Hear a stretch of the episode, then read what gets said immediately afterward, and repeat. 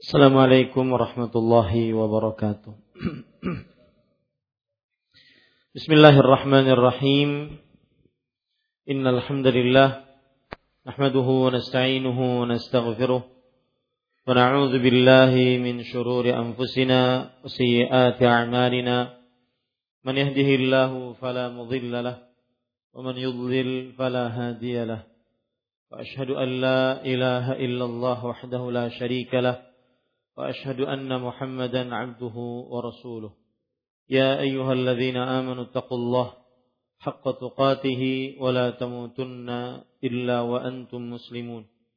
يا أيها الناس اتقوا ربكم الذي خلقكم من نفس واحدة وخلق منها زوجها وبث منهما رجالا كثيرا ونساء. واتقوا الله الذي تساءلون به والأرحام. إن الله كان عليكم رقيبا. يا أيها الذين آمنوا اتقوا الله وقولوا قولا سديدا. يصلح لكم أعمالكم ويغفر لكم ذنوبكم. ومن يطع الله ورسوله فقد فاز فوزا عظيما. أما بعد فإن أصدق الحديث كتاب الله وأحسن الهدي هدي محمد صلى الله عليه وعلى آله وسلم. وشر الأمور محدثاتها وكل محدثة بدعة وكل بدعة ضلالة وكل ضلالة في النار Alhamdulillah kita bersyukur pada Allah Subhanahu wa taala pada hari ini Rabu malam Kamis 19 Zulqa'dah 1439 Hijriah kita dimudahkan oleh Allah Subhanahu wa taala untuk duduk bersama mengkaji kembali kitab tauhid alladzi huwa haqqullahi 'alal 'abid yang ditulis oleh Fadilatul Imam Syekhul Islam Mujaddiduddin Muhammad bin Abdul Wahhab rahimahullahu taala. Salawat dan salam semoga selalu Allah berikan kepada Nabi kita Muhammad sallallahu alaihi wa ala alihi wasallam pada keluarga beliau, para sahabat serta orang-orang yang mengikuti beliau sampai hari kiamat kelak. Dengan nama-nama Allah yang husna dan sifat-sifatnya yang ulia, kita berdoa, Allahumma inna nas'aluka ilman nafi'an wa rizqan tayyiban wa amalan mutaqabbala. Wahai Allah, sesungguhnya kami memohon kepada Engkau ilmu yang bermanfaat, rezeki yang baik, dan amal yang diterima. Amin ya rabbal alamin. Para ikhwah dan akhwat, Bapak, Ibu, saudara-saudari yang dimuliakan oleh Allah Subhanahu wa taala, masih kita membicarakan bab yang ke-60, babun majaa fi munkiril qadar. Bab tentang orang-orang yang mengingkari qadar para ikhwah dan akhwat, Bapak Ibu, saudara-saudari yang dimuliakan oleh Allah Subhanahu wa taala. Pada pertemuan sebelumnya kita sudah menyebutkan beberapa mukaddimah pendahuluan tentang qadar di antaranya yang sudah kita sebutkan yaitu al-qadar lughatan wa istilahan qadar menurut arti bahasa dan menurut istilah syariat. Kemudian yang sudah kita pelajari juga makna dari bab, kemudian yang sudah kita pelajari juga makna mengingkari qadar. Kemudian yang sudah kita pelajari juga adalah hubungan bab dengan qadar. Kemudian yang sudah kita pelajari juga adalah orang-orang atau pembagian manusia di dalam keimanan kepada qadar baik dan buruknya. Dan kita sudah sebutkan bahwa terdapat dua kelompok yang menyimpang dari kebenaran di dalam masalah qadar. Yang pertama yaitu kelompok Al-Qadariyah dan ini diikuti oleh kaum Khawarij dan juga kaum Mu'tazilah. Kemudian kelompok yang kedua ekstrim sayap kiri adalah kelompok Al-Jabariyah. Dan ini diikuti oleh kaum Murji'ah. Dan kelompok dua kelompok ini adalah dua kelompok yang nyimpang yang menyimpang dari jalan kebenaran. Disebabkan karena dua kelompok ini terlalu berlebihan di dalam sesuatu dan meremehkan di dalam sesuatu. Orang-orang Qadariyah mereka terlalu berlebihan menetapkan kekuasaan, kekuatan untuk hamba. Dan orang-orang Jabriyah mereka terlalu berlebihan menetapkan bahwa hamba tidak mempunyai kekuasaan. Jadi mereka terlalu meremehkan tentang kekuasaan hamba ataupun kehendak hamba. Di tengah-tengah dari dua kelompok ini adalah kelompok ahlu sunnah wal jamaah. Dan kelompok ahlu sunnah wal jamaah kelompok pertengahan yang mengumpulkan antara dalil-dalil yang ada. Dan mereka adalah kelompok yang berjalan selalu di pertengahan. Sebagaimana Islam selalu di pertengahan antara agama-agama yang menyimpang antara Yahudi dan Nasrani. Maka ahlu sunnah juga berada di pertengahan antara kaum Qadariyah dengan kaum Jabariyah. Orang-orang ahlu sunnah wal jamaah mengimani tentang qada dan qadarnya Allah Subhanahu wa taala. Dan mereka juga mengimani bahwa seorang hamba memiliki pilihan dan memiliki kekuasaan. Maka apa pun yang terjadi di atas muka bumi ini berupa gerakan, diam, keberadaan, ketidakadaan, maka itu atas ilmu pengetahuan Allah Subhanahu wa taala dan atas kehendak Allah Subhanahu wa taala. Apa pun yang terjadi di alam semesta ini, maka itu adalah makhluk Allah Subhanahu wa taala. Tidak ada yang mencipta, tidak ada yang mengatur kecuali Allah Azza wa Jalla. Tetapi orang-orang ahlu sunnah juga mengimani bahwa seorang hamba, seorang makhluk mempunyai kehendak, mempunyai kekuatan. Tetapi kehendak dan kekuasaan hamba senantiasa terkait bergantung dengan kekuasaan Allah Subhanahu wa taala. Begitulah keimanan kepada takdir yang benar. Seorang ahlu sunnah meyakini Allah maha pencipta, maha pengatur. Tidak ada yang terjadi di atas muka bumi ini kecuali atas kehendaknya, atas keinginannya, atas ciptaannya Jalla fi'ula.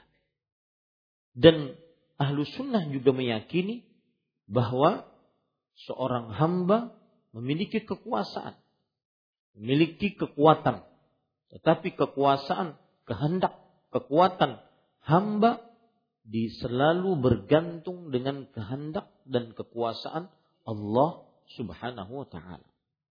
Hal ini sebagaimana yang disebutkan oleh Allah Subhanahu wa taala di dalam surat At-Takwir ayat 28 sampai 29. Liman syaa minkum an yastaqim wa ma illa an yasha Allahu rabbul alamin. Bagi siapa yang berkehendak dari kalian untuk lurus. Lihat di situ Allah menetapkan siapa yang berkehendak dari kalian. Berarti kalian mempunyai kehendak. Makhluk mempunyai kehendak. Hamba mempunyai kehendak. Dan apa saja yang kalian kehendaki tidak akan tercipta kecuali yang dikehendaki oleh Allah Subhanahu wa taala. Ini menunjukkan kehendak makhluk senantiasa bergantung dengan kehendak Allah Subhanahu wa taala. Jika seorang hamba berkehendak melakukan sebuah perbuatan, maka kita meyakini Allah Subhanahu wa taala telah menghendaki sebelum kehendak tersebut saya ketika mengangkat ini, maka kita meyakini sebelum saya mengangkat ini, Allah menghendaki saya mengangkat itu. Kalau tidak, saya tidak akan bisa mengangkatnya. Dan ahlu sunnah wal jamaah inilah yang mengumpulkan antara dalil naqli ayat-ayat Al-Quran dan hadis Rasul Shallallahu Alaihi Wasallam yang sahih dengan dalil akli, dalil logika rasio. Maka para ikhwan yang dirahmati oleh Allah Subhanahu wa taala, ahlu sunnah wal jamaah menetapkan kuasa bagi Allah dan itulah dalil yang dipakai oleh orang-orang kaum Jabriyah bahwa Allah yang maha kuasa, maha berkehendak. Tidak ada yang terjadi kecuali atas kuasa Allah, atas kehendak Allah. Jalla fi'ula. Akan tetapi, ahlu sunnah tidak terperosok seperti kaum Jabriyah. Yang mana ahlu sunnah wal jamaah mereka senantiasa menetapkan kehendak Allah tapi juga mereka senantiasa menetapkan kehendak hamba. Dan kehendak hamba di bawah kehendak Allah Subhanahu wa taala. Ketika ahlu sunnah menetapkan bahwa hamba mempunyai kehendak, mempunyai masyiah, mempunyai iradah, keinginan, seorang makhluk mempunyai kehendak, maka dalil yang dipakai oleh ahlu sunnah adalah dalil kaum qadariyah. Jadi ahlu sunnah mengumpulkan dua pendapat ini. Menjadilah pendapat yang benar. Ini para ikhwan dirahmati oleh Allah subhanahu wa ta'ala. Makanya ada perkataan menarik dikatakan oleh Imam Ibnu Utsaimin rahimahullah. Beliau mengatakan, wa bihadza dengan inilah na'rifu anna kullan minal jabariyati wal qadariyah nazaru ilan nusus bi'ainil a'war. Dengan ini kita mengetahui bahwa orang qadariyah dan orang jabariyah melihat kepada dalil dengan mata tertutup satu. Ya. Orang qadariyah melihat hanya dalil-dalil kekuasaan hamba dan meninggalkan dalil-dalil kekuasaan Allah. Hanya dengan melihat mata satu. Orang Jabariyah melihat dalil-dalil hanya kekuasaan Allah dan meniadakan kekuasaan hamba. Melihat dengan mata satu. Ahlu sunnah wal jamaah maka senantiasa mengumpulkan dua dalil ini. Ada cerita menarik ada seorang hakim namanya Abdul Jabbar. Al-Qadhi Abdul Jabbar Al-Hamadani. Beliau ini seorang Mu'tazili. Orang dari kaum Mu'tazilah. Kaum Mu'tazilah dalam masalah takdir mengikuti pendapat yang mana? Qadariyah. Kaum Mu'tazilah berpendapat bahwa tidak ada kuasa Allah. Hanya kuasa hamba. Saya mengangkat ini kuasa saya. Tidak ada kuasa Allah sama sekali. Jadi kaum Mu'tazilah di dalam masalah takdir mereka berpemahaman pemahaman apa? Qadariyah. Al-Qadi Abdul Jabbar Al-Hamadani berkata, Subhana man tanazzaha 'anil fahsya. Maha suci Allah yang terlepas dari seluruh perbuatan keji. Artinya gini, kalau ada seorang hamba berzina, itu tidak mungkin kuasa Allah. Kalau Anda hamba berpacaran, meskipun sudah jenggotan, ada nggak? Anda kayaknya banyak ya. Kalau ada seorang hamba sudah mengenal manhaj tapi masih main wanita, tidak dinikahi, hanya digombali, kata orang-orang Qadariyah, Allah mustahil berkehendak itu. Makanya Al-Qadi Abdul Jabbar mengatakan, Subhana man tanazzaha anil fahsya. Maha suci Allah yang terlepas dari seluruh perbuatan keji. Tidak mungkin Allah dinisbatkan kepada perzinahan, pencurian, homoseksual, lesbian, dan semisalnya. Tetapi ini pendapat qadariyah. Hati-hati, jangan jangan terkecoh. Kemudian ada seorang ulama besar yang bernama Abu Ishaq al-Isfirayini. Al-Isfirayini. Beliau berkata, Subhana Man la yaqa'u fi mulkihi illa ma yasha. Maha suci Allah. Zat yang tidak terjadi di dalam kekuasaannya kecuali dengan kehendak Allah. Yang berzina kehendak Allah. Kalau tidak kehendak Allah tidak akan mungkin terjadi. Paham? Lihat. Pembicaraan antara dua orang yang yang satu menyimpang, yang satu ahlu sunnah. Ini Abu Ishaq al-Isfirayi ini seorang ulama besar. Maha suci Allah. Zat yang tidak mungkin terjadi sesuatu apa pun kecuali dengan kuasa Allah. Dengan kehendak Allah. Apa saja. Kemudian Abdul Jabbar, Al-Qadhi Abdul Jabbar Al-Hamadani berkata, Ayuridu Rabbuna an yu'sal. Wahai fulan, apakah Allah ingin Rob kita dimaksiati? Masa Allah ingin agar hambanya bermaksiat? Ini perkataan Abdul Jabbar Al-Hamadani, seorang Qadari, seorang Mu'tazili Qadari. Kemudian dijawab oleh Abu Ishaq Al-Isfirayini. Ayu'sa Rabbuna? Wahai Abdul Jabbar, apakah Rob kita Allah Jalla fi'ula dimaksiati dengan dipaksa? Artinya Allah memaksa hamba tersebut untuk bermaksiat? Apakah Allah dimaksiati dengan terpaksa? Tidak mungkin. Ya, ini para ikhwan yang dirahmati oleh Allah Subhanahu wa taala. Kemudian Abdul Jabbar Al-Qadhi mengatakan, "Ara'aita in mana'anil huda wa qadha alayya birrada ahsana ilayya am asa?" Wahai Abu Ishaq, apa pendapat engkau? Kalau seandainya Allah melarangku untuk dapat petunjuk dan mentakdirkanku termasuk orang-orang yang celaka, apakah Allah telah berbuat baik kepadaku atau telah berbuat buruk kepadaku? Kalau Allah mentakdirkanku tidak mendapat hidayah.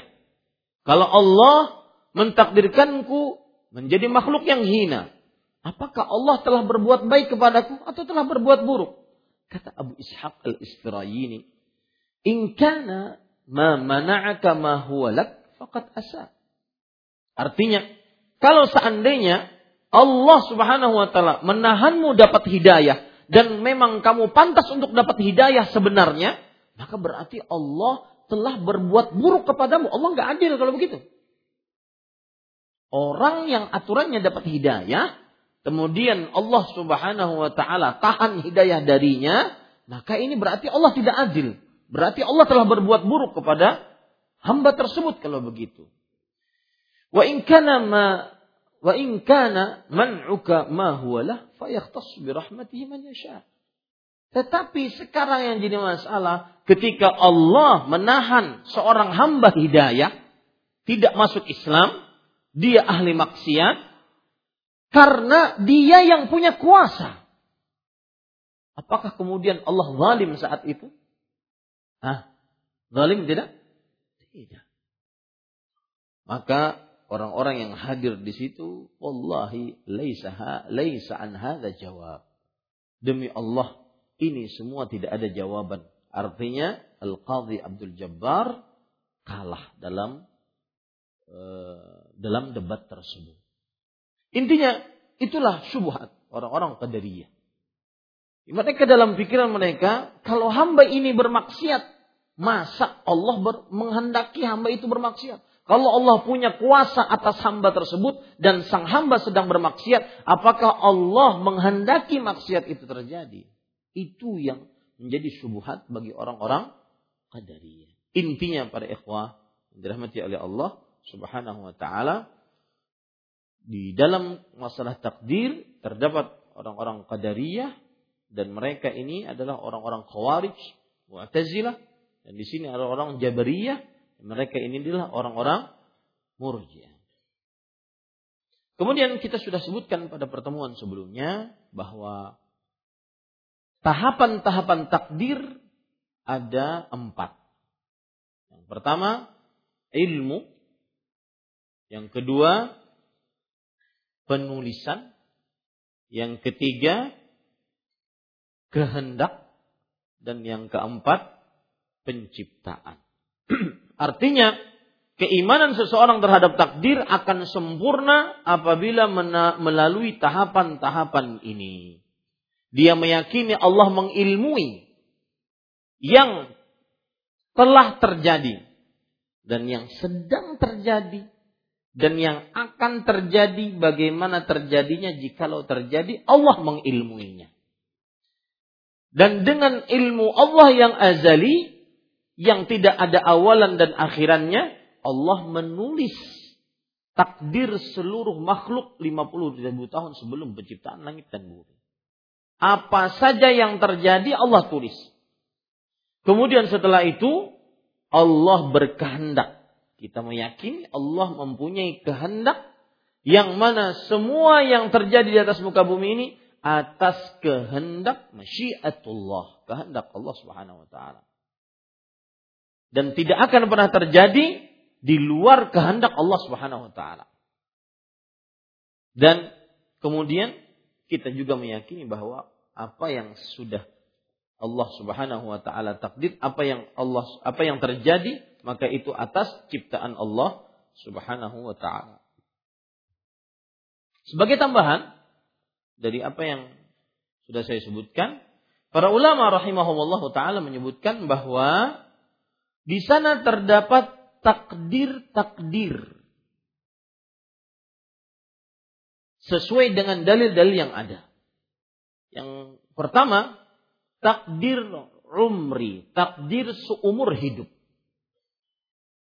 Ini adalah takdir yang ditulis oleh malaikat ketika seseorang menjadi janin di dalam rahim ibunya. Ini disebut dengan takdir umuri atau takdir seumur hidup. Di sana ada takdir lain yaitu takdir hauli atau takdir tahunan. Yang mana Allah Subhanahu wa taala di setiap tahunnya memberikan takdir kepada para malaikat untuk dituliskan di dalam catatan para malaikat. Sebagaimana firman Allah Subhanahu wa taala dalam surah Ad-Dukhan ayat 4, "Fiha yufraku kullu amrin hakim." Di dalam Lailatul Qadar dirinci setiap perkara yang maha bijaksana. Para ulama mengatakan ini adalah takdir per umur atau takdir per tahun. Setiap tahunnya Allah memberikan kepada para malaikat catatan takdir tersebut. Karena yang mengetahui takdir yang ada dalam kitab Allahul Mahfuz hanya Allah Jalla fi'ala. Kita tidak mengimani sebagaimana yang dikatakan oleh sebagian orang wa min ulumika ilmu lauhi wal qalam termasuk daripada ilmu mu wahai Muhammad sallallahu rabbi wa wa barakatuh alaih adalah ilmu lauhul mahfud kita tidak mengimani itu kita mengimani bahwa ilmu lauhul mahfud hanya Allah jalla fi'ula yang mengetahuinya takdir yang ketiga takdir yaumi atau harian Hal ini sebagaimana disebutkan oleh Allah dalam surah Ar-Rahman ayat 29. Allah Subhanahu wa taala berfirman, "Yas'aluhu man fis samawati wal ard kulla yaumin huwa fi sya'n." Allah bertanya kepadanya, siapa saja yang ada di langit dan di bumi setiap hari dalam keadaannya. Maka setiap hari ada yang miskin, dijadikan oleh Allah kaya. Setiap hari ada yang kaya dijadikan oleh Allah Subhanahu wa taala miskin. Setiap hari ada yang pengangguran dijadikan oleh Allah mempunyai pekerjaan, ada yang punya pekerjaan dijadikan Allah Subhanahu wa taala menjadi pengangguran dan semisalnya. Ini disebut dengan takdir yaumi atau harian. Para ikhwah yang dirahmati oleh Allah Subhanahu wa taala, Kalau ada orang yang bertanya, ini permasalahan yang berkaitan dengan takdir dan ini masih mukaddimah. Ada orang yang bertanya, apakah beriman kepada takdir menghilangkan pilihan seorang manusia? Kalau kita mengimani semua yang sudah tercatat di dalam kitab Lauhul Mahfuz, apakah berarti manusia tidak punya pilihan? dia berlaku sesuai dengan takdir itu saja? Maka jawabannya para ikhwan yang dirahmati oleh Allah Subhanahu wa taala, maka tidak bertentangan antara pilihan manusia dengan takdir Allah Subhanahu wa taala. Karena apa yang dipilih oleh manusia itulah yang merupakan takdir yang ditakdirkan oleh Allah Subhanahu wa taala. Paham ini? Garis bawah itu baik-baik pertanyaan. Apakah beriman kepada takdir meniadakan pilihan manusia atau bahasa yang lainnya? Manusia ini Ustadz mukhayyar atau mus, musayyar itu bahasa orang-orang akidah. Manusia ini punya pilihan atau dia dijalankan oleh Allah sesuai dengan takdirnya. Kalau kita katakan Allah telah mentakdirkan di dalam kitab Allahul Mahfud semuanya 50 ribu tahun sebelum penciptaan langit dan bumi berarti kita ini sekarang saya ngangkat ini sudah ada 50 ribu tahun sebelum penciptaan langit dan bumi. Berarti ini ber, saya mengikuti takdir nggak punya pilihan atau bagaimana? Paham pertanyaannya? Maka jawabannya adalah bahwa tidak bertentangan antara apa yang ditulis oleh Allah 50 ribu tahun sebelum penciptaan langit dan bumi dengan apa yang merupakan pilihan manusia. Karena apa saja yang dipilih oleh manusia sudah ditakdirkan oleh Allah 50 ribu tahun sebelum penciptaan langit dan bumi. Ada kisah. Disebutkan oleh Imam Bukhari rahimahullah dan juga Imam Muslim di dalam kitab sahih mereka berdua bahwa Amirul Mukminin Umar bin Khattab radhiyallahu anhu ketika mau sampai ke negeri Syam. Syam itu Palestina, Yordania, Libya, Suria. Kemudian orang-orang mengatakan, "Wahai Amirul Mukminin, inna fi Syami ta'unan yaftakan nasu yaftaku bin nas." Wahai Umar bin Khattab, jangan masuk ke negeri Syam. Di negeri Syam sekarang ada penyakit ta'un.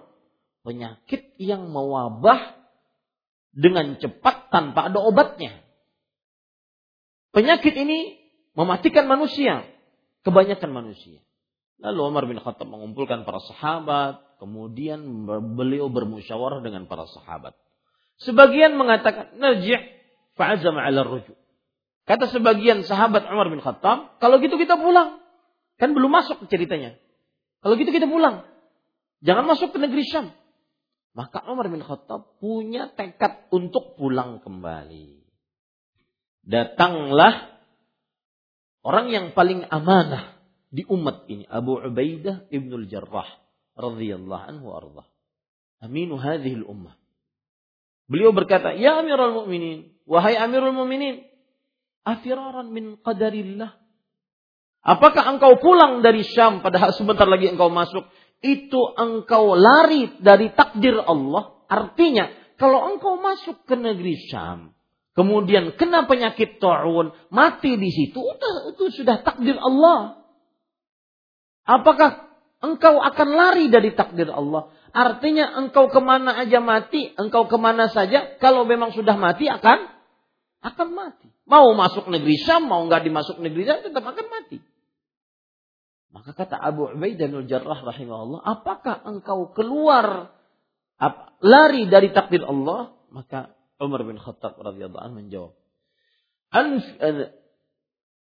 nafirru min qadarillah ila qadarillah. Kita lari dari takdir Allah yang ke sini, kita lari dari ke takdir Allah yang lain. Artinya apa? Manusia punya pilihan. Pilihan manusia itulah juga takdir Allah Subhanahu wa taala. Sekarang sudah terjawab sering pertanyaan yang sering ditanyakan, Ustaz, kita ini jalan seperti robot kah Ataukah kita punya pilihan?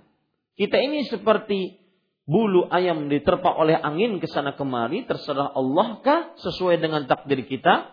Ataukah kita punya pilihan? Jawabannya tadi. Bahwa kedua-duanya tidak ada pertentangan.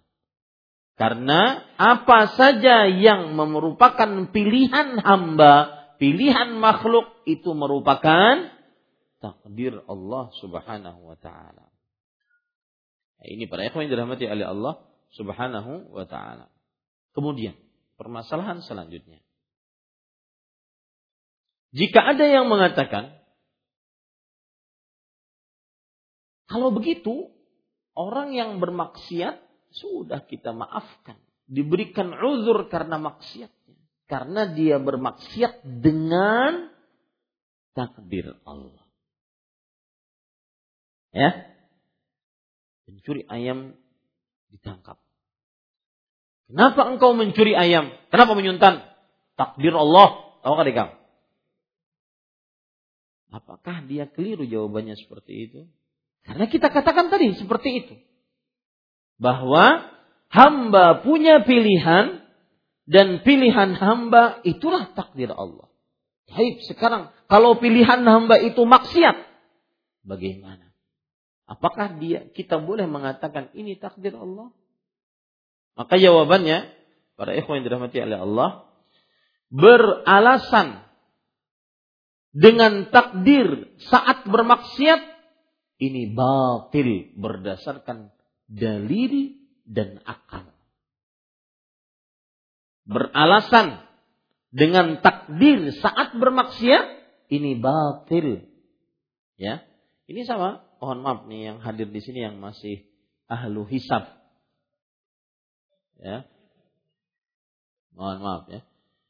Mereka ketika dinasihati, iya insya Allah, insya Allah Ustaz, doakan biar takdir ulun berubah. Ini sebenarnya dia sedang apa? Bersandar dengan takdir dalam perkara maksiat. Dan ingat merokok itu maksiat karena dia haram. Ya. Dia haram. Nah, ini sama ya. Orang-orang yang bersandar dengan takdir dalam maksiat, bagaimana menjawabnya? Maka kita jawab bahwa bermaksiat, bersandar dengan takdir. Saat bermaksiat batal, batil. berdasarkan dalil dan akal. Lihat berdasarkan dalil sekarang. Allah Subhanahu wa taala berfirman dalam surat Al-An'am ayat 148. Sayaqulu alladziina asyraku law syaa Allahu ma asyrakna wala abauna wala harramna min syai. Artinya orang-orang yang berbuat kesyirikan mengatakan kalau Allah menghendaki niscaya kami tidak akan syirik. Lihat. Artinya kesyirikan ini memang kehendak siapa?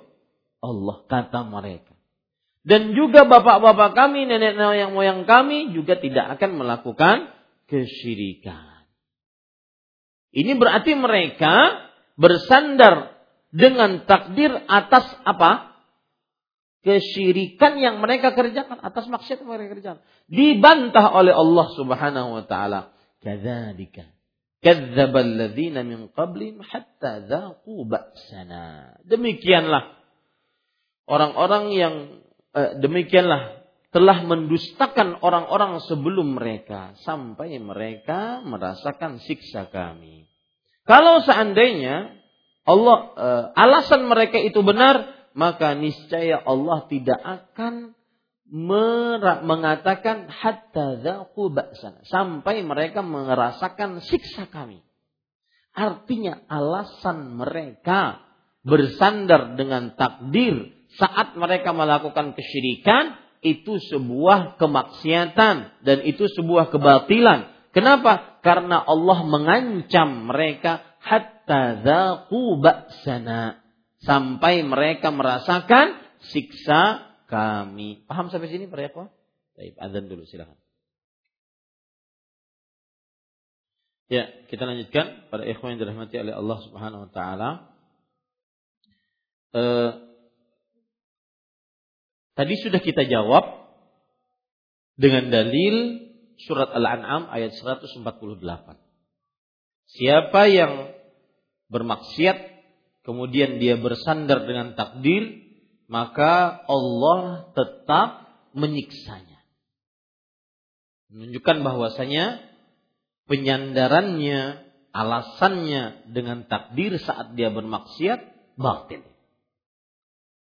Begitu juga dalil yang lain yang menunjukkan kebatilan bersandar dengan maksiat dengan eh, takdir saat bermaksiat surat An-Nisa ayat 165.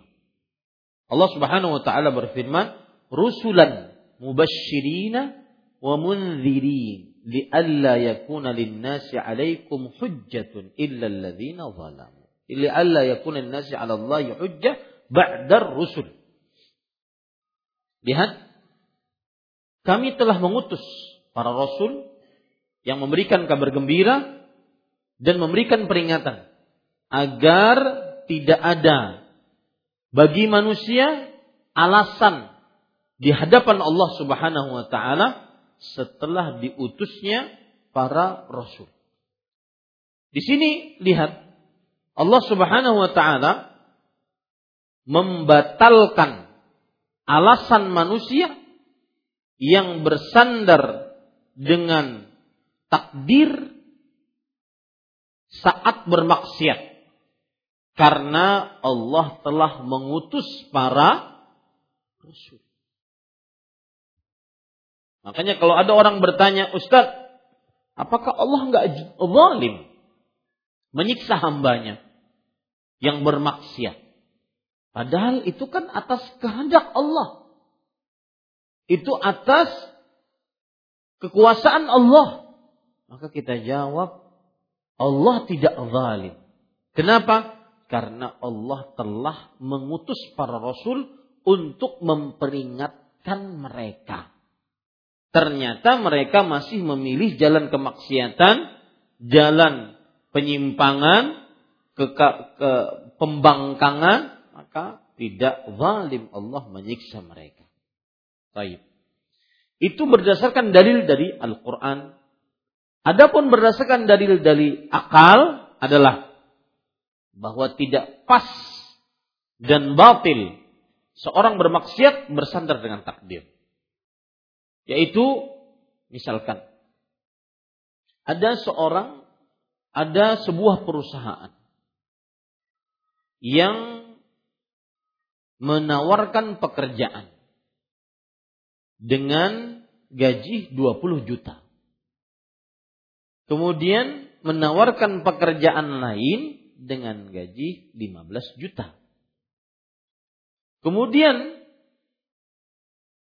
setelah beberapa lama ada orang mendaftar untuk menjadi pekerja di perusahaan tersebut. Tetapi yang gaji 20 juta tadi sudah habis karena sudah banyak memenuhi kuota sang pendaftar. Sedangkan yang masih tersisa hanya gaji 5 juta biar terlihat bedanya jauh. 20 juta 5 juta. Atau 20 juta 1 juta.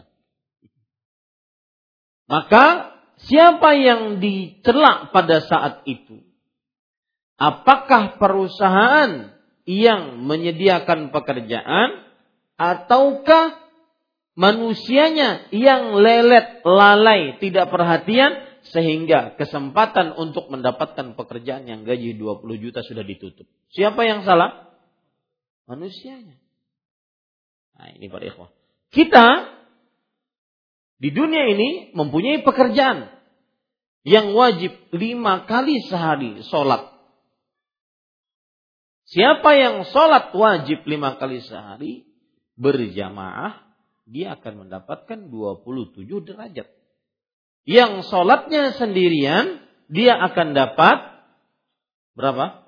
Satu derajat. Ketika seseorang sholat sendirian, siapa yang di sini bisa disalahkan? Apakah yang menyediakan pahala 27 derajat dan satu derajat ataukah hamba yang mengerjakan sholat tersebut? Siapa yang bisa disalahkan di sini? Hambanya. Kenapa dia tidak berjamaah? Sehingga dia mendapatkan 27 derajat. Contoh yang lain, itu secara logika. Contoh yang lain, ada orang yang ingin mendapatkan anak. Lalu dikatakan kepada dia, kalau begitu menikah. Maka kemudian dia katakan, enggak, saya enggak mau nikah. Nanti kalau datang anak, datang aja sendiri. Dia bersandar dengan takdir maka kita katakan ya orang yang ingin mendapatkan anak maka dia wajib untuk menikah agar dapat anak yang merupakan keturunannya. Begitulah orang yang ingin masuk ke dalam surga, selamat dari neraka, maka dia wajib taat kepada Allah, mengerjakan amal-amal saleh Sebagaimana firman Allah di dalam Al dalam hadis Rasulullah SAW, "A'dattu li'ibadis salihin." Aku sediakan untuk hamba-hambaku yang saleh. Mala ainun ra'at wala udhrun sami'at. Yang e, surga yang tidak bisa dilihat oleh satu mata pun, tidak tidak pernah didengar oleh satu telinga pun. Kalau seandainya dia menginginkan surga, dan selamat dari neraka, lalu dia tidak beramal, tidak beramal saleh, maka pada saat itu tidak mungkin dia selamat dari neraka dan tidak akan mungkin masuk ke dalam surga. Itu secara logika. Maka orang yang bermaksiat dan bersandar dengan takdir saat bermaksiat ini tidak sesuai dengan dalil dan tidak sesuai dengan logika. Oleh karenanya Rasulullah Sallallahu Alaihi Wasallam ketika ditanya oleh para sahabat, ya Rasulullah, kan Rasulullah SAW bersabda, "Ma minkum min ahad illa waqad kutiba maq'aduhu minal jannah wa maq'aduhu minan nar." Tidak ada satupun di antara kalian kecuali sudah dituliskan tempatnya di surga dan tempatnya di neraka. Artinya ada yang ditakdirkan untuk masuk surga, ada yang ditakdirkan untuk masuk neraka. Sudah semuanya. Lalu para sahabat berkata, Ya Rasulullah, afala nada'ul amal wa nattakir. Wahai Rasulullah, kalau gitu nggak usah amal dan bersandar saja dengan takdir. Ya, maka apa kata Rasulullah? Lihat, ucapan yang umum yang merupakan prinsip dalam masalah takdir. I'malu. Beramallah kalian. Kullun muyassarun lima khuliqah. Lima khuliqalah. Sesungguhnya setiap sesuatu dimudahkan sesuai dengan apa yang diciptakan untuknya. Nah, ini para ikhwan dirahmati oleh Allah Subhanahu wa taala. Itu e, beberapa poin tambahan yang ingin saya tambahkan pada kesempatan kali ini. Kemudian kita masuk kepada hadis yang sudah kita pelajari sebelumnya yaitu saya bacakan bahasa Indonesia yang langsung. Ibnu Umar radhiyallahu anhu berkata demi Allah yang jiwa Ibnu Umar berada di tangannya. Seandainya salah seorang dari mereka memiliki emas sebesar gunung Uhud lalu dia infakkan di jalan Allah tidak akan diterima oleh Allah sebelum ia beriman kepada qadar. Kemudian Ibnu Umar radhiyallahu anhu berdalil dengan sabda Nabi Muhammad sallallahu alaihi wasallam, "Al-iman an tu'mina billah wa malaikatihi wa kutubihi wa rusulihi wal yaumil akhir wa tu'mina bil qadari khairihi wa syarrih." Iman yaitu hendaklah Anda beriman kepada Allah, malaikat-malaikatnya, rasul-rasulnya, kitab-kitabnya, rasul-rasulnya, hari akhir dan beriman kepada qadar baik dan buruknya. Para ikhwan yang dirahmati oleh Allah Subhanahu wa taala, sebagaimana sudah saya sebutkan, hadis ini disebabkan karena ada orang di kota Basrah yang bernama Ma'bad al-Juhani yang berpendapat bahwa tidak ada takdir. Saya sudah sebutkan pada pertemuan sebelumnya. Apa maksud tidak ada takdir? Mengingkari takdir. Ada dua saya sebutkan. Nah, siapa yang masih ingat? Mengingkari takdir. Mengingkari ilmu dan penulisan. Yang kedua, mengingkari takdir maksudnya mengingkari kuasa Allah Subhanahu wa taala. Ma'bad al-Juhani mengingkari takdir. Pengingkaran yang mana? Nah, lupa. Ilmu dan tulisan. Maknanya berarti kata Ma'bad semua yang terjadi tiba-tiba. Allah belum mengetahui sampai terjadi. Ini meniadakan ilmu Allah. Paham? Anda menikah besok.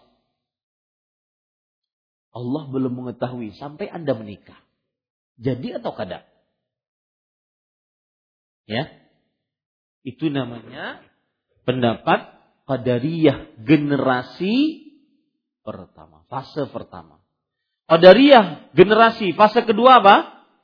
Mengingkari kuasa Allah. Bahwa yang berkuasa hanya siapa? Manusia hamba yang berkuasa. Tidak ada kuasa Allah sama sekali. Nah, yang dimaksud dalam hadis ini adalah bahwa ada seorang yang bernama Yahya ibn Ya'mar berasal dari kota Basrah. Dia datang ke kota Madinah. Dia mengadu kepada Abdullah bin Umar bahwa di kota Basrah ada seorang bernama Ma'bad al-Juhani dia berpendapat tidak ada takdir. Arti tidak ada takdir apa di sini maksudnya? Tidak ada ilmu pengetahuan Allah. Ya, bahwa Allah belum mengetahui sampai terjadi. Saya minum tadi, Allah belum tahu sampai saya minum. Paham ini para ikhwah? Dan ini kekufuran. Dan generasi ini sudah habis. Nggak ada lagi yang percaya seperti ini. Tapi gara-gara kebodohan dan akhirnya disuruh ngajar umat, akhirnya ada yang mengatakan bahwa sesuatu tidak akan diketahui sampai terjadinya. Sesuatu belum ditakdirkan sampai terjadinya. Pendapat Ma'bad al-Juhani dan itu berbahaya. Paham ya? Pada ikhwan yang dirahmati oleh Allah Subhanahu wa taala. Maka Abdullah bin Umar mengatakan, Demi Allah yang jiwa Ibnu Umar berada di tangannya seandainya salah seorang dari mereka yang tadi menolak menolak apa? Takdir. Demi Allah seandainya salah seorang dari mereka memiliki emas sebesar gunung Uhud diinfakkan di jalan Allah, ikhlas karena Allah, tidak akan diterima oleh Allah sampai mereka beriman kepada takdir. Sampai mereka beriman kepada takdir, maksudnya takdir di sini apa? Ilmu Allah. Bahwa Allah mengilmui apa saja yang terjadi. Dengan ilmu tersebut Allah menulis di dalam apa? Kitab Allahul Mahfuz. Kemudian beliau mengucapkan dalil beriman adalah beriman kepada Allah, para malaikat, kitab-kitabnya, rasulnya, hari akhir dan beriman kepada qada dan qadar baik dan buruknya. Nah, di sini saya ingin menegaskan kata-kata baik dan buruknya. Para ikhwah yang dirahmati oleh Allah Subhanahu wa taala,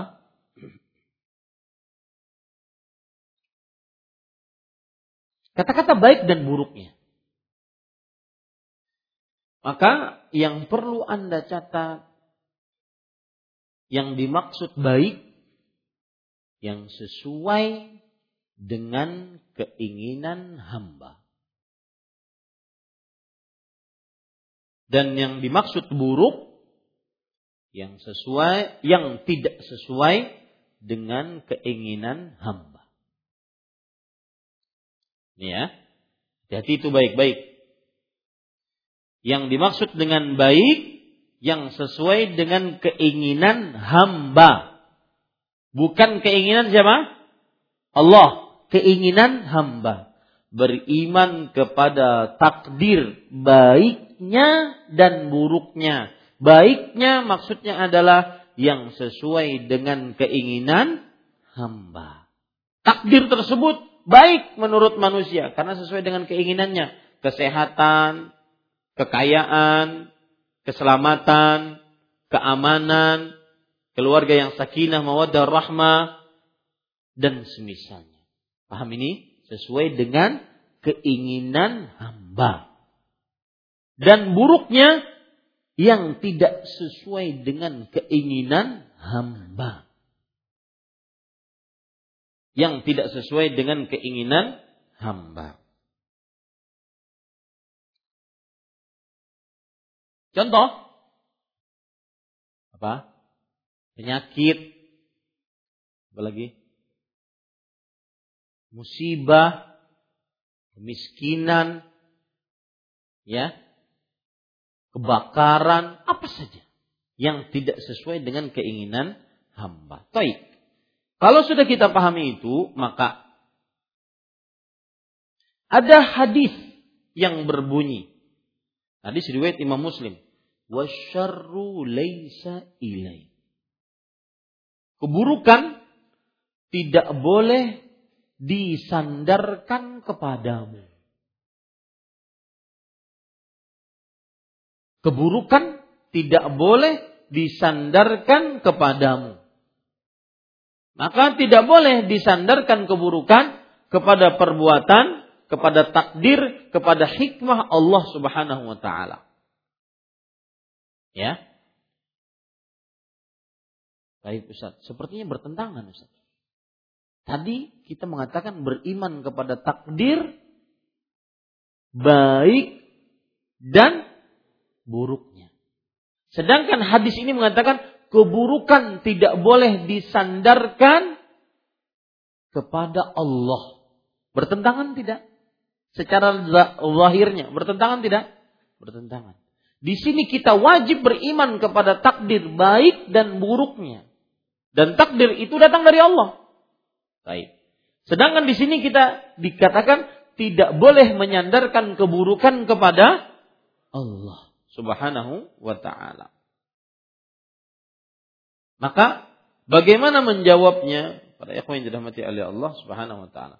Jawabannya adalah apa yang dirasakan manusia buruk berdasarkan takdir Allah, maka tidak sepenuhnya buruk dari ilmu Allah.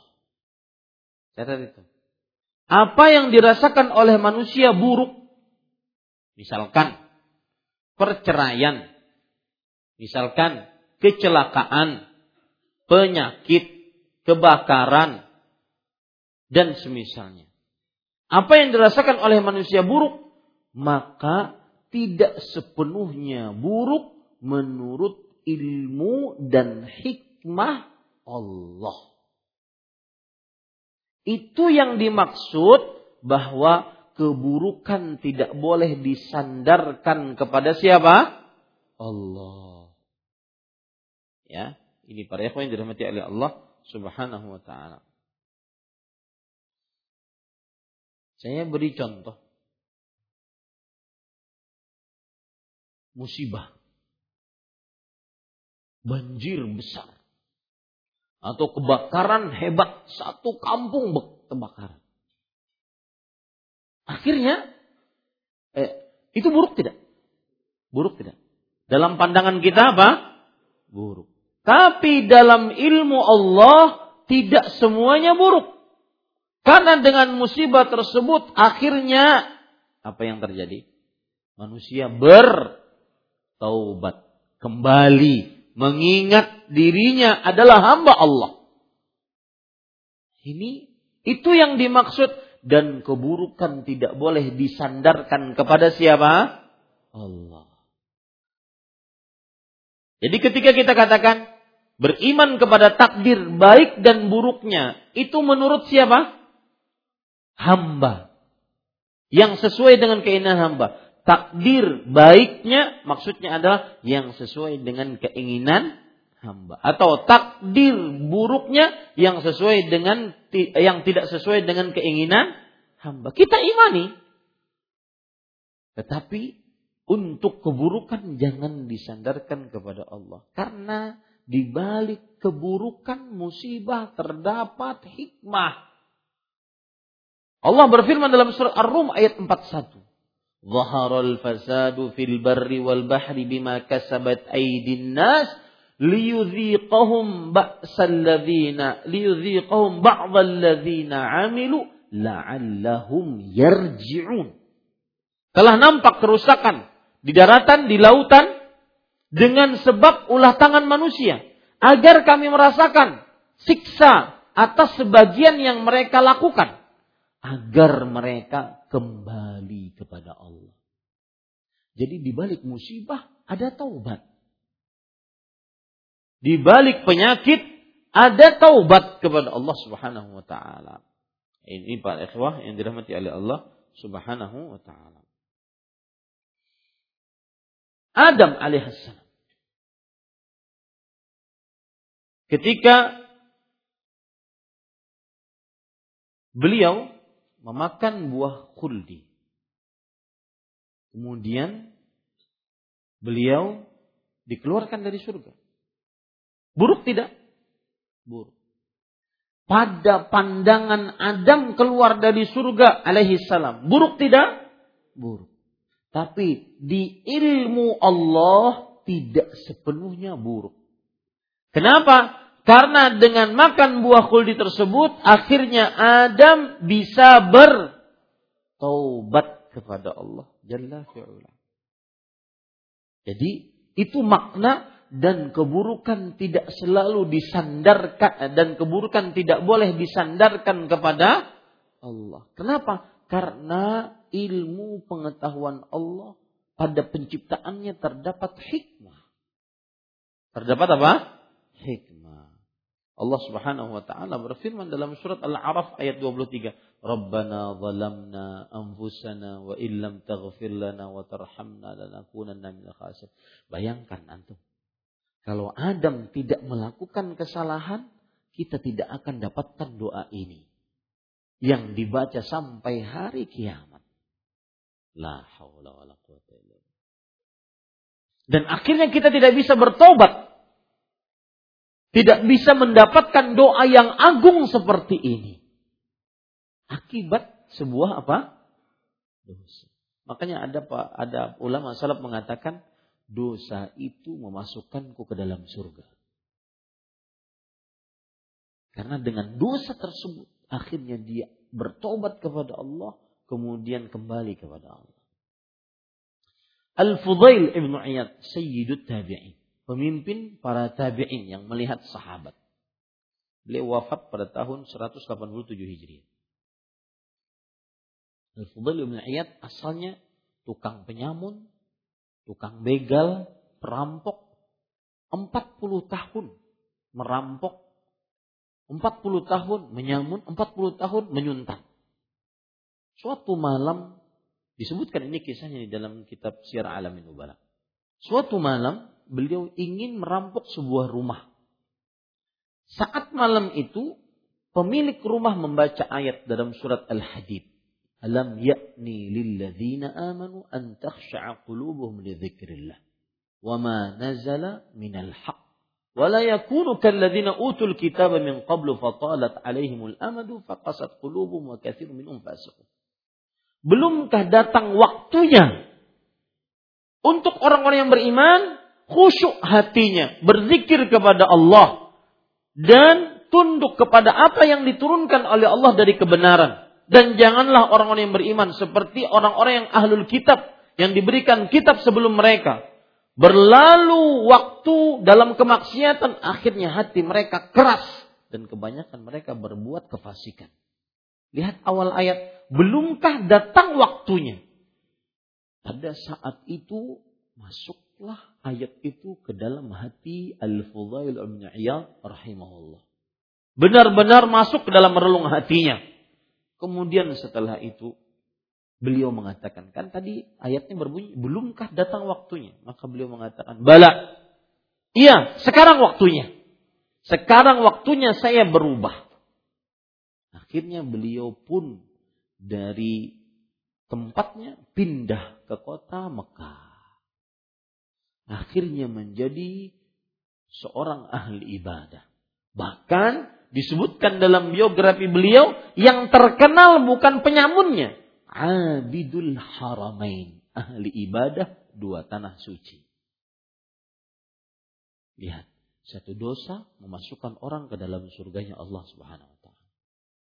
Maka pada ikhwah yang dirahmati oleh Allah, ini permasalahan yang sering disebutkan oleh para ulama bahwa beriman kepada takdir baik dan buruknya, tetapi ingat keburukan tidak boleh disandarkan kepada siapa?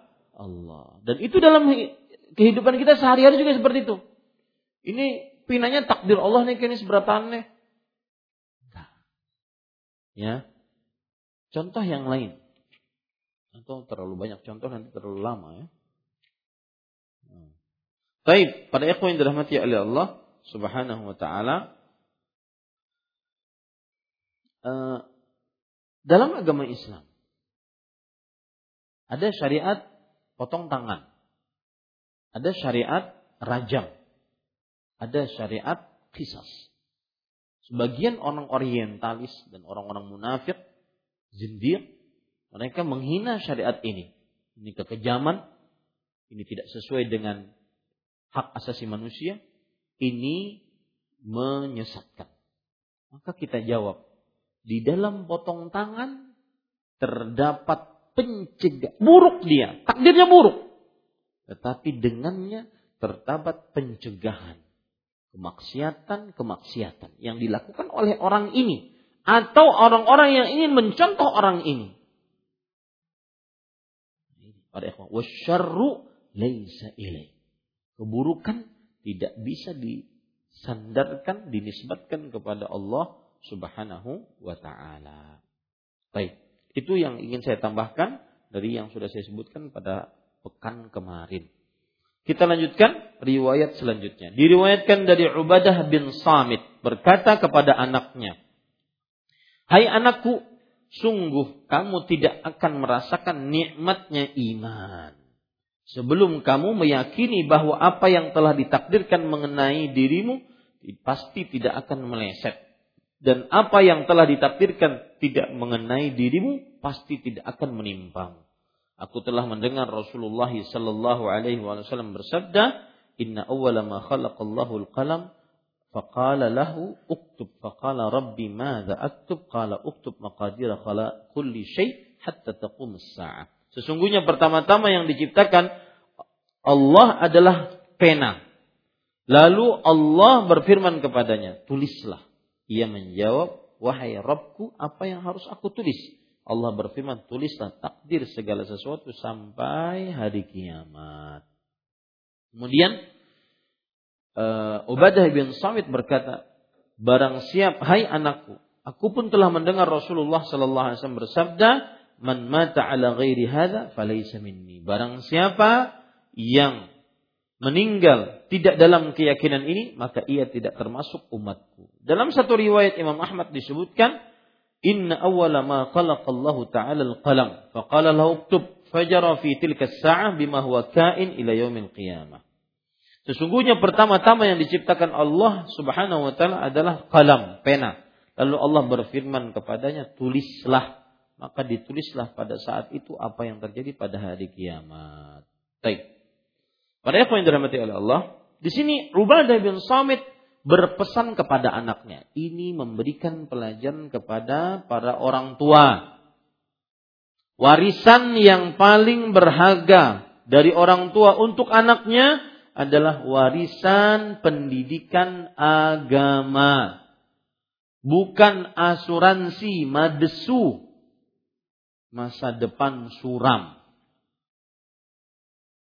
Asuransi itu adalah produk Yahudi. Membuat orang suudzon terhadap Allah. Membuat orang menganggap dirinya masa depan suram.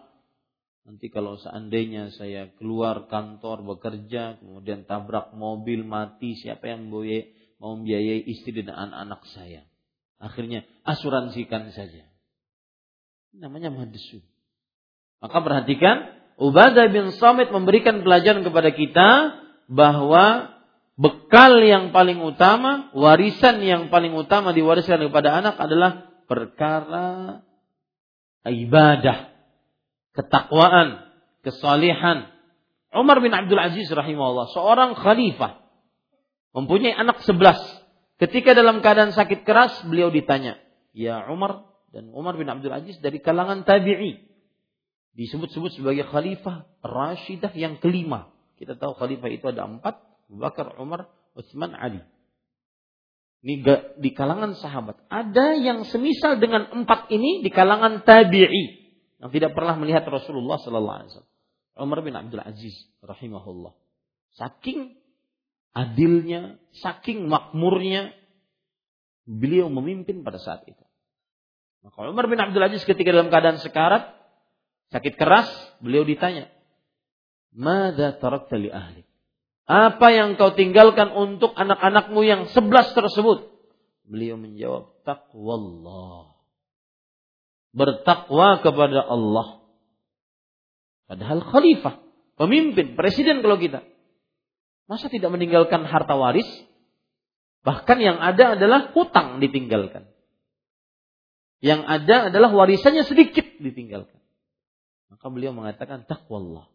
Kenapa takwa kepada Allah? Beliau menjawab, "Inkanu inkanu atqiya" Kalau mereka anak-anakku bertakwa kepada Allah, wahum agniya dan mereka orang-orang kaya, maka mereka yang akan membiayai orang-orang yang berjihad di jalan Allah sebagai dermawan.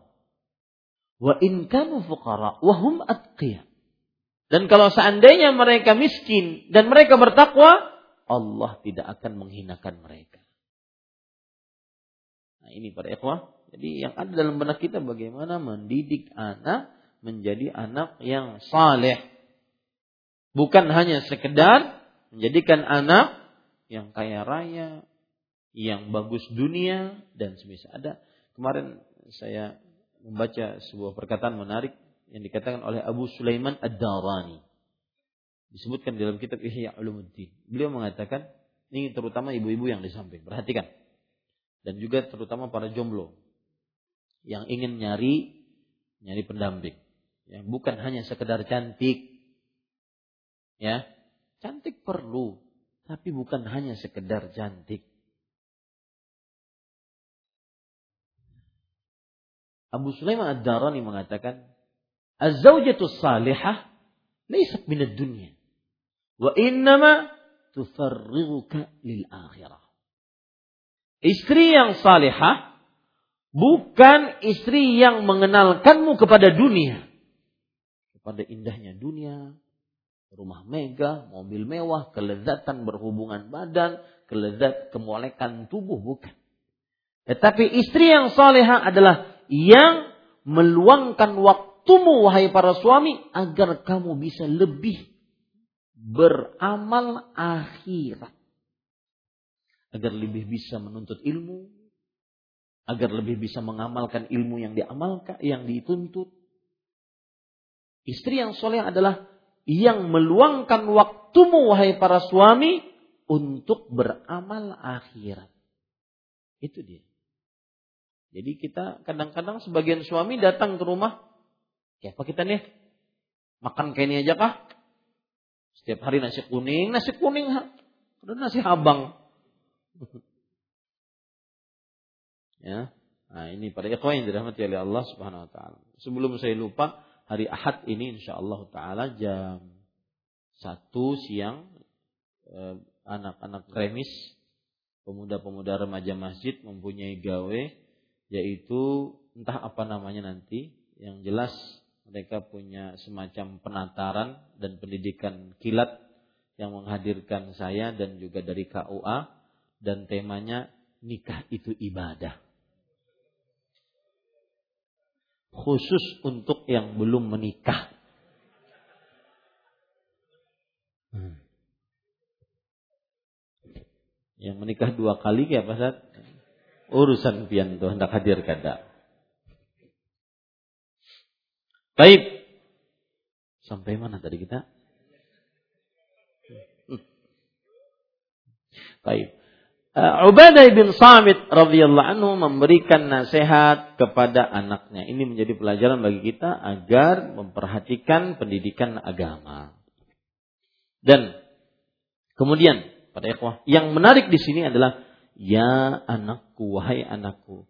Innaka lan tajida ta'mal iman. Sesungguhnya kamu tidak akan merasakan, tidak akan pernah ditambah situ terjemahannya. Tidak akan pernah merasakan nikmatnya iman. Di sini kita ingin dudukan permasalahan. Yang pertama, berarti iman itu ada rasanya ada rasanya. Jadi terjemahannya tidak akan pernah kamu merasakan nikmat iman. Berarti iman itu ada rasanya. Dan mungkin kalau kita minum, kemudian terasa manis, enak minumannya, makan terasa enak. Saat itu iya, lidah kita iya. Tapi kemudian hilang. Bahkan pada saat terlalu banyak pun hilang rasa enaknya. Yang suka pedas. Akhirnya level 10 hilang rasa pedasnya. Ada pahit. Itu kalau makanan. Adapun iman maka dia akan terasa lama. Terasa lama. Bahkan perasaan perasa yang dimaksud dengan rasa manisnya iman adalah perasaan lapang, perasaan tenang, perasaan nyaman saat beribadah kepada Allah Subhanahu wa taala.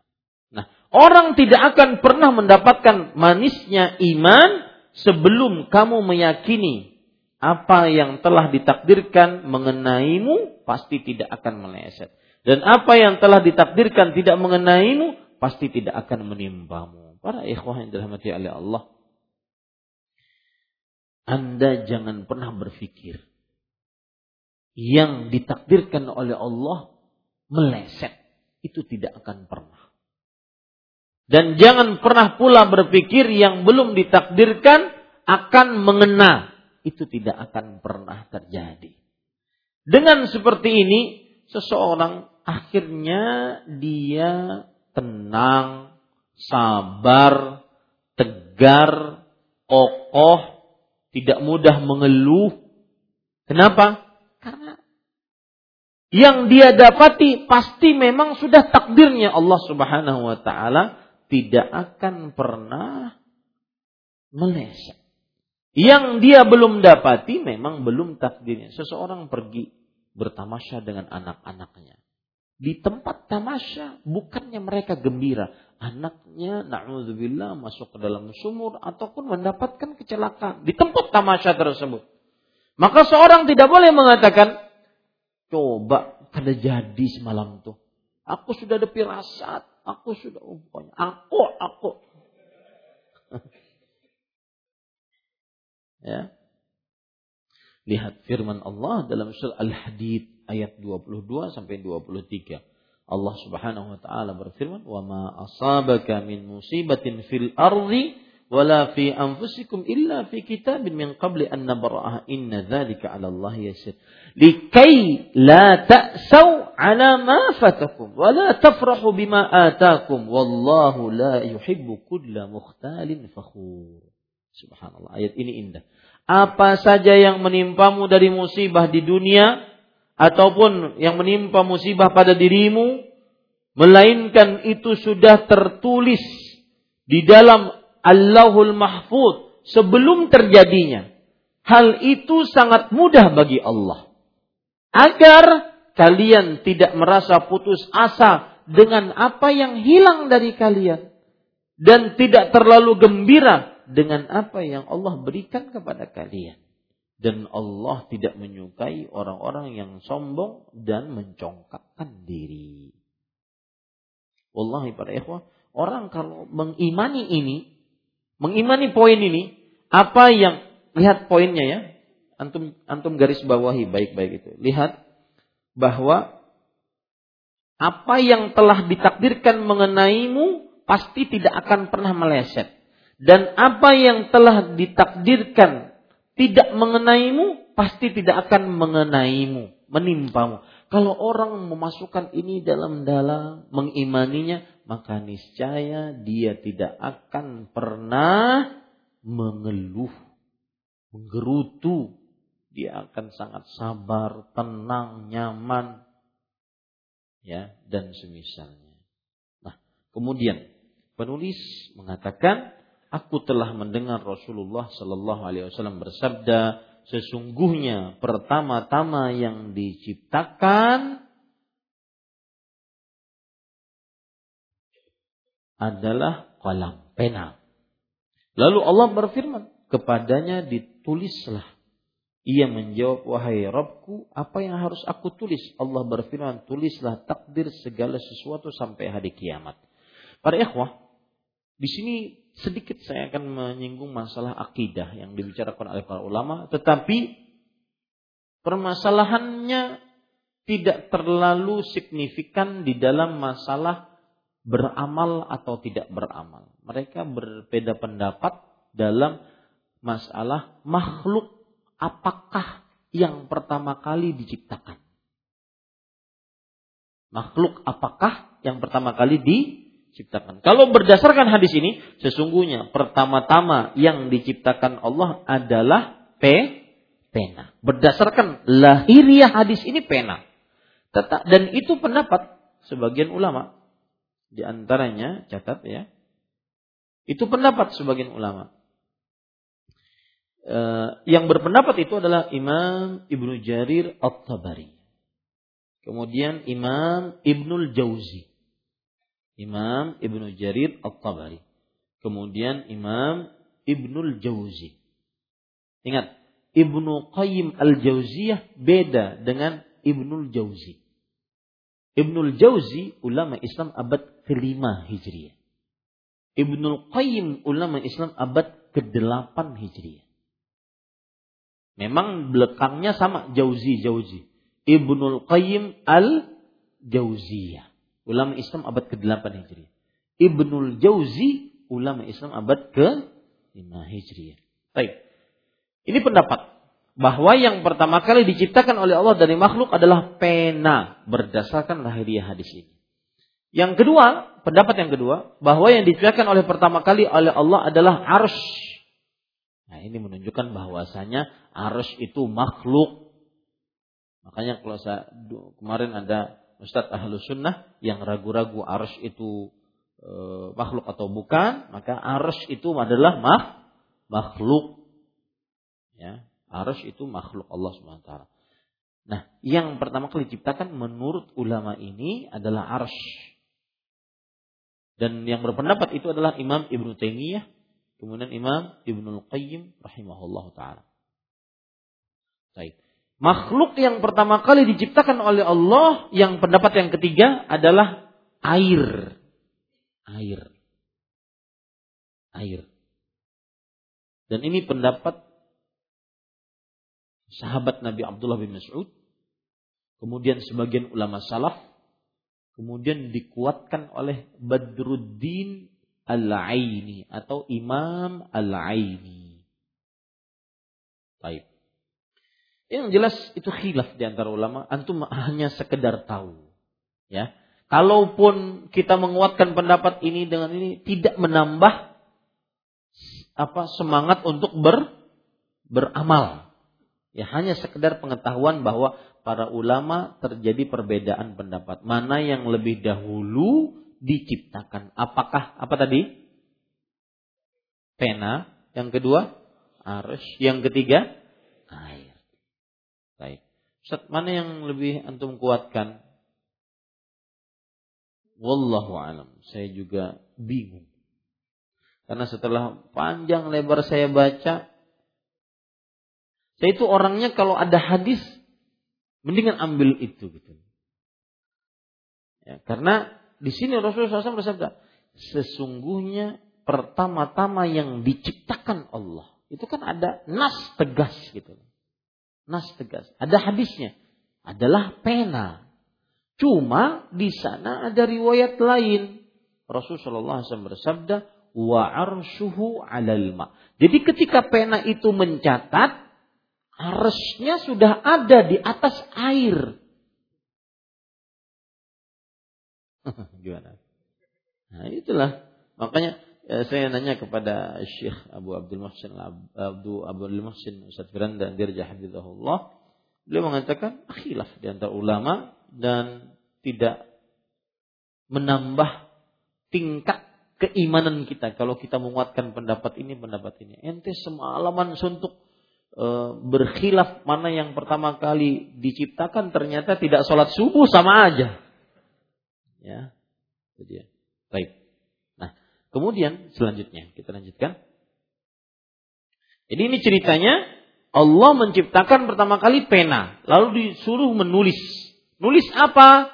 Takdir seluruh makhluk. Ada yang ber, ada yang berpendapat, Ustadz kalau begitu pena mengetahui ilmu lauhul mahfud. Maka jawabannya belum ada dalil akan hal itu. Yang ada adalah pena menulis takdir. Dan takdirnya yang mengetahuinya siapa? Allah. Jadi kita harus menutup semua celah. Bahwa ilmu lahul mahfud itu yang memilikinya hanya siapa? Allah. Karena kalau sudah terbuka celah sedikit, nanti acara kurma di televisi jadi laris. Nah, ini yang nggak punya televisi nggak tahu.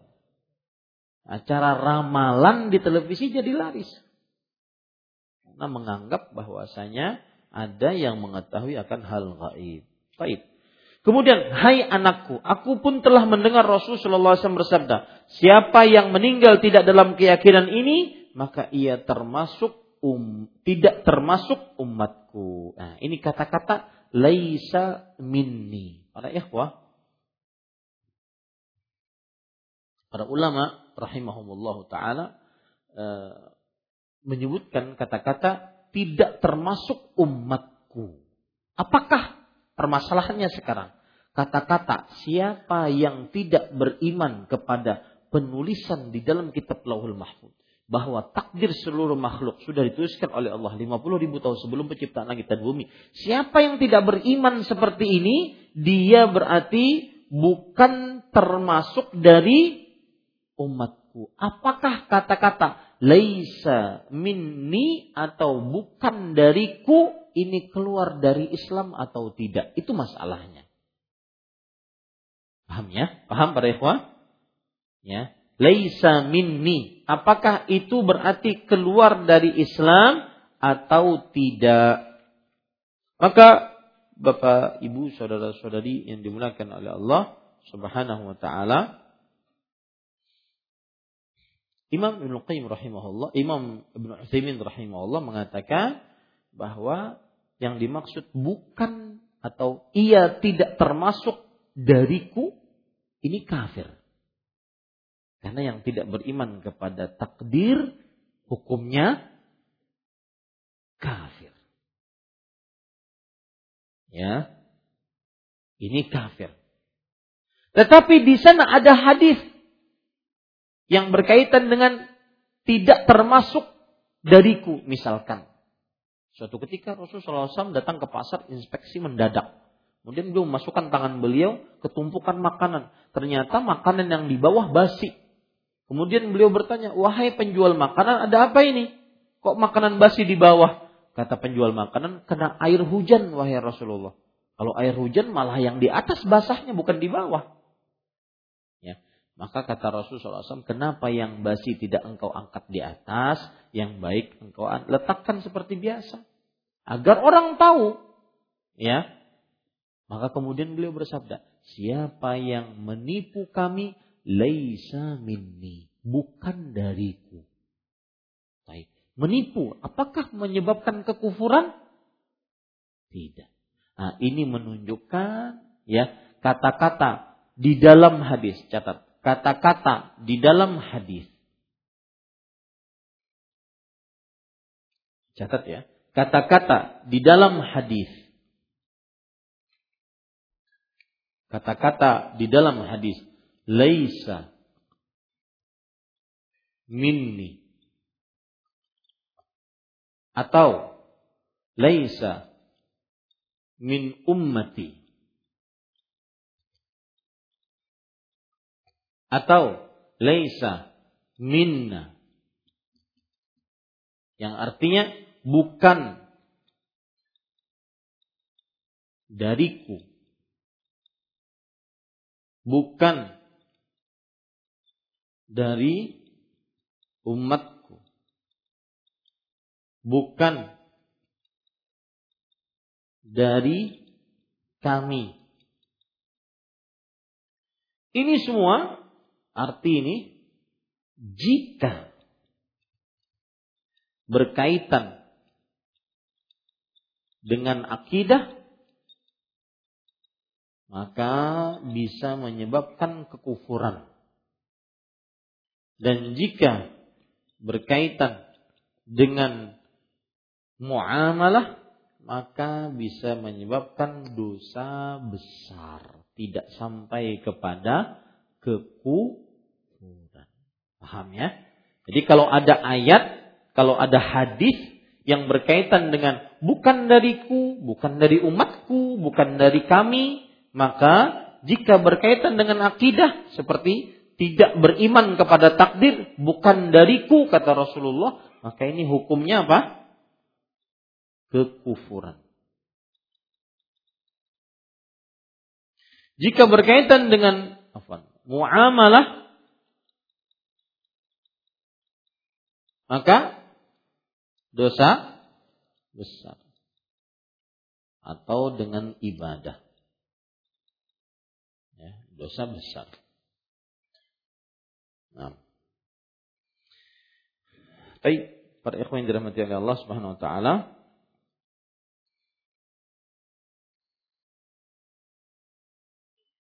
Kita lanjutkan membaca sehingga bab ini habis ya.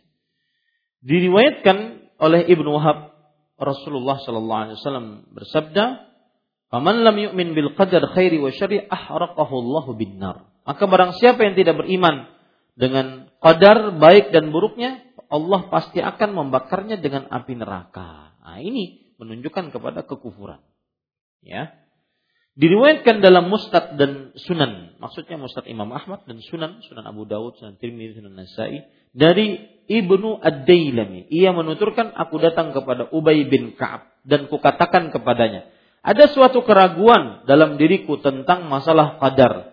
Maka tuturkanlah kepadaku suatu hadis dengan harapan semoga Allah menghilangkan keraguan itu dari hatiku. Ya, ingat pada ikhwah, qadar itu sering meragukan hati manusia Makanya Para ulama mengatakan al-qadaru sirrullahil maktum. Qadar adalah rahasia Allah yang tertutup. Maka jangan terlalu dibuka rahasia Allah Subhanahu wa taala. Pelajarilah qadar sesuai dengan dalil dari Al-Qur'an dan hadis Rasul sallallahu alaihi wasallam. Maka ia berkata, "Lau anfaqta mithla Uhudin dhahaban ma qabilahu Allah minka hatta tu'mina bil qadar." Wa ta'lama anna ma asabaka lam yakun liyukhti'ak wa ma akhta'aka lam yakun liyusibak walau mutta ala ghairi hadza lakunta min ahli nar. Seandainya kamu menginfakkan emas sebesar gunung Uhud, Allah tidak akan menerimanya darimu. Sehingga kamu beriman kepada qadar. Dan kamu meyakini bahwa apa yang telah ditakdirkan mengenai dirimu, pasti tidak akan meleset. Dan apa yang telah ditakdirkan tidak mengenai dirimu, pasti tidak akan menimpamu. Sedang kalau kamu mati dalam keyakinan tidak dalam keyakinan ini, pasti kamu akan menjadi penghuni neraka. Kata Ibnu Ad-Dailami selanjutnya, lalu aku pun mendatangi Abdullah bin Mas'ud, Hudzaifah bin Yaman, Zaid bin Sabit, para sahabat Nabi. Seluruhnya menuturkan kepadaku hadis seperti tersebut dalam dari Nabi Muhammad sallallahu alaihi wa alihi wasallam. Baik, kandungan bab satu keterangan tentang kewajiban beriman kepada qadar. Ini sudah kita jelaskan. Dua, keterangan tentang tata cara beriman kepadanya. Sudah kita jelaskan. Tahapan-tahapan takdir. Yang pertama apa?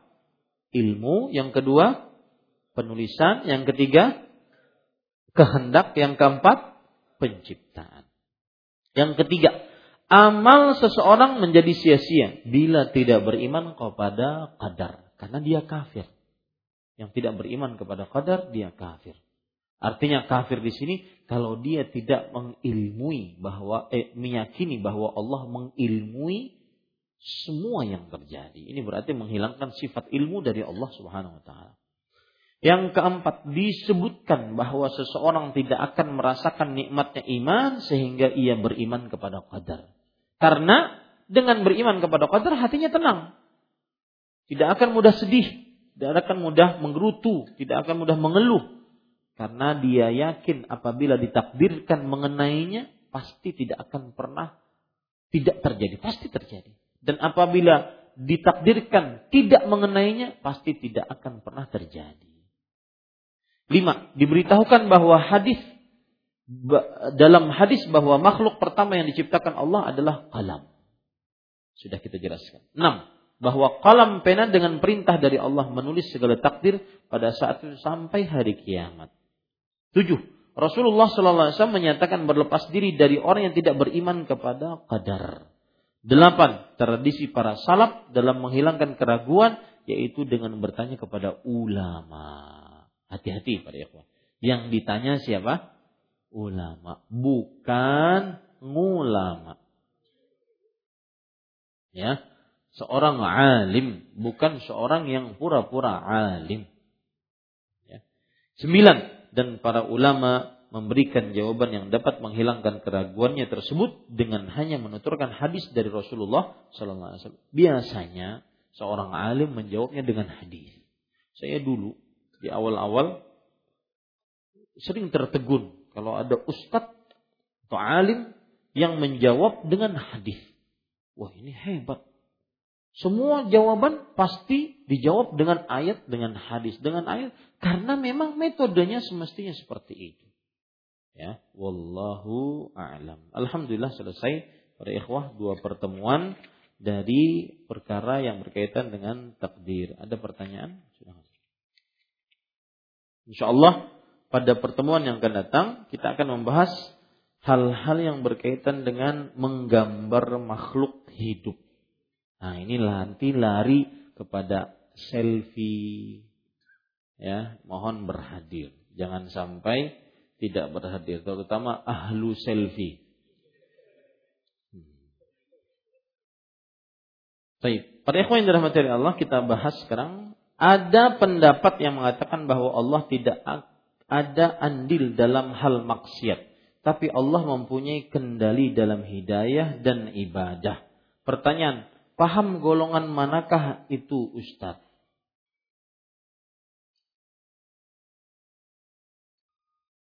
Apa dulu yang dimaksud dengan Allah mempunyai kendali dalam hidayah dan ibadah? Jelaskan dulu kepada kita apa yang dimaksud dengan Allah punya kendali dalam hidayah dan ibadah.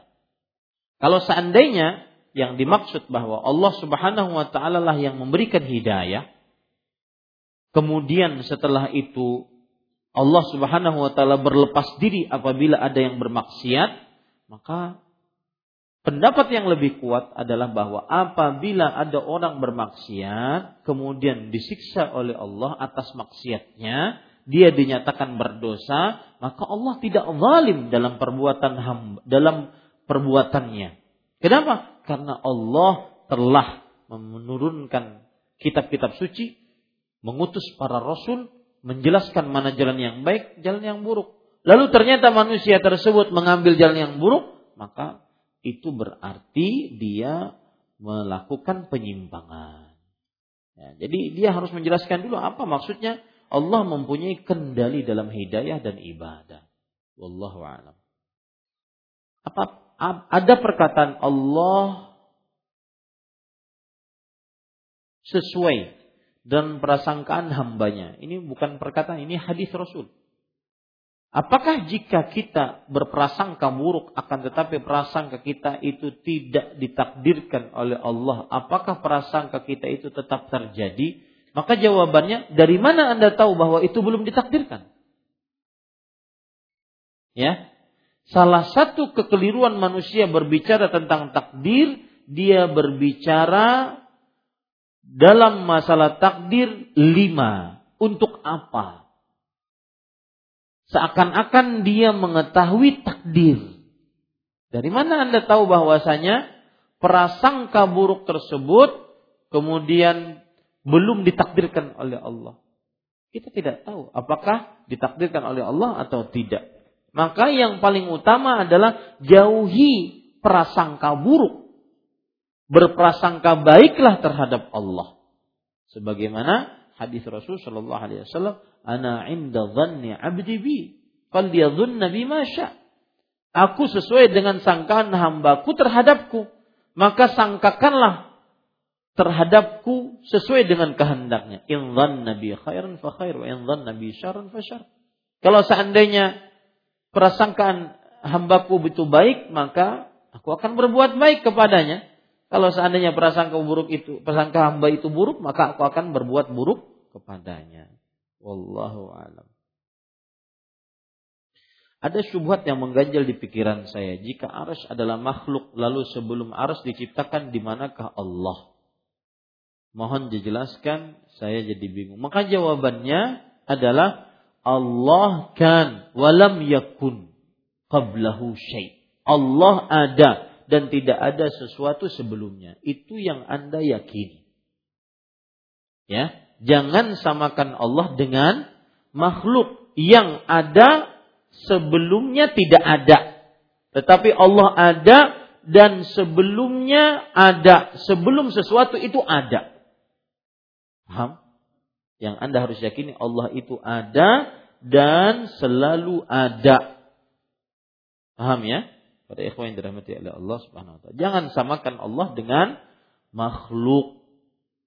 Makhluk itu ini tidak ada sebelum diciptakan oleh yang menciptanya pabriknya ya maka itu makhluk sedangkan Allah ada dan selalu ada wallahu a'lam barakallahu fiik wa fiik barak. Bagaimana tentang perkara jodoh?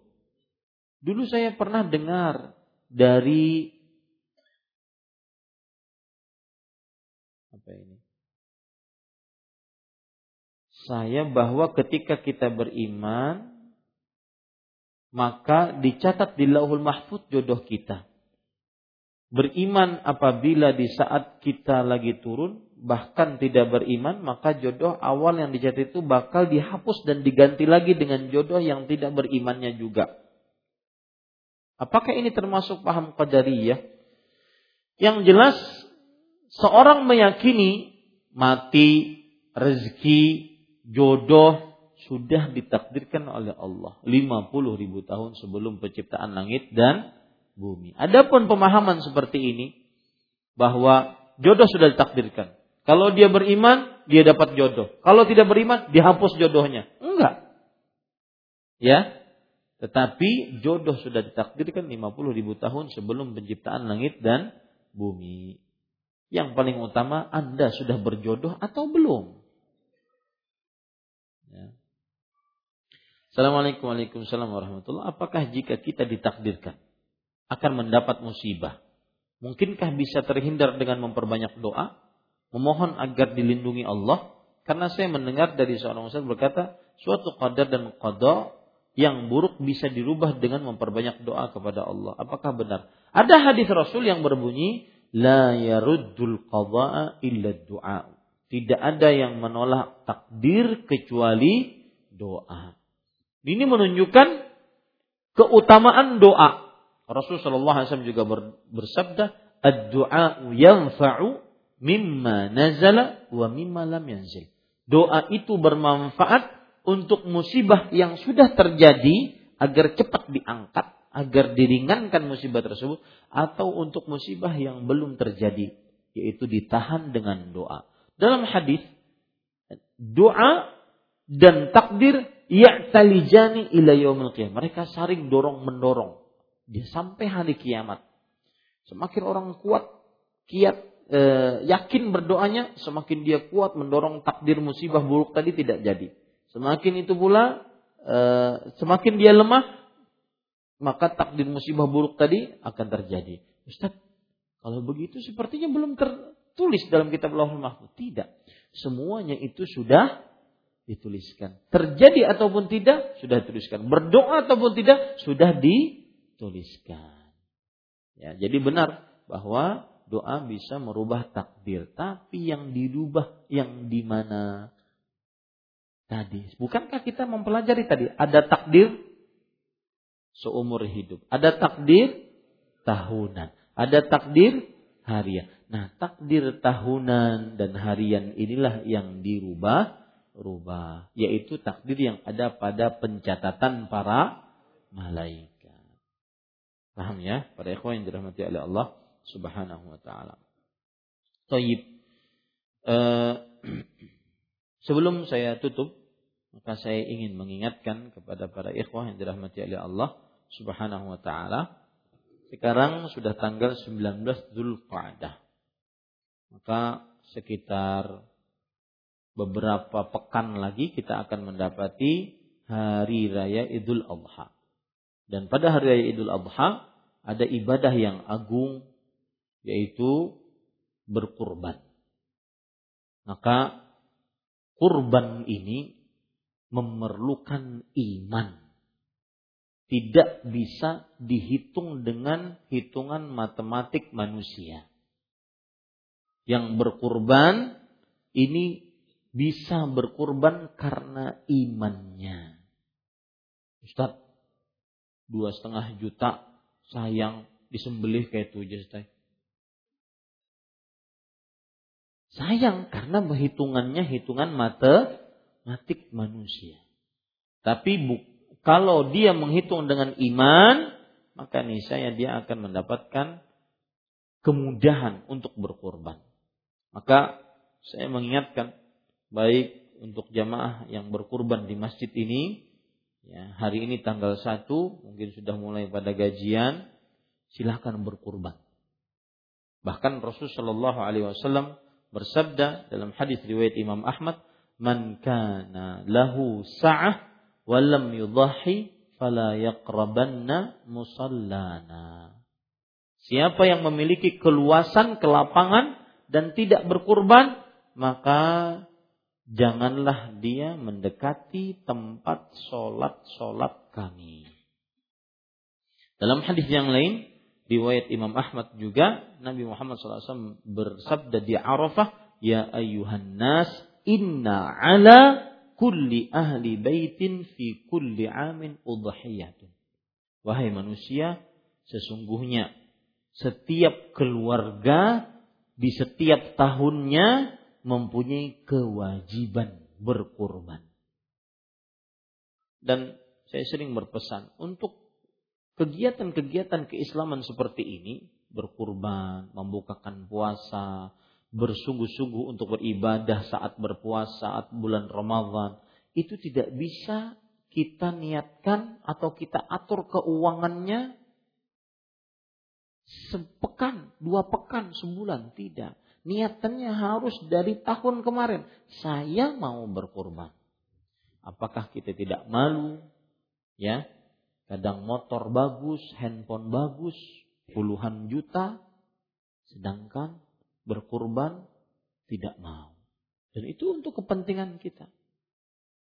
Dan kurban dilakukan oleh Rasulullah, disabdakan oleh beliau, dan disetujui oleh beliau. Tiga bagian farsial hadis semuanya dikerjakan oleh Rasulullah. Beliau ucapkan, beliau lakukan, beliau setujui. Sekali lagi, amalan-amalan seperti ini tidak bisa diatur cuma sepekan, dua pekan. Harus ada tekad. Ngumpulin duit. Ya, ngumpulin duit agar bisa berkurban.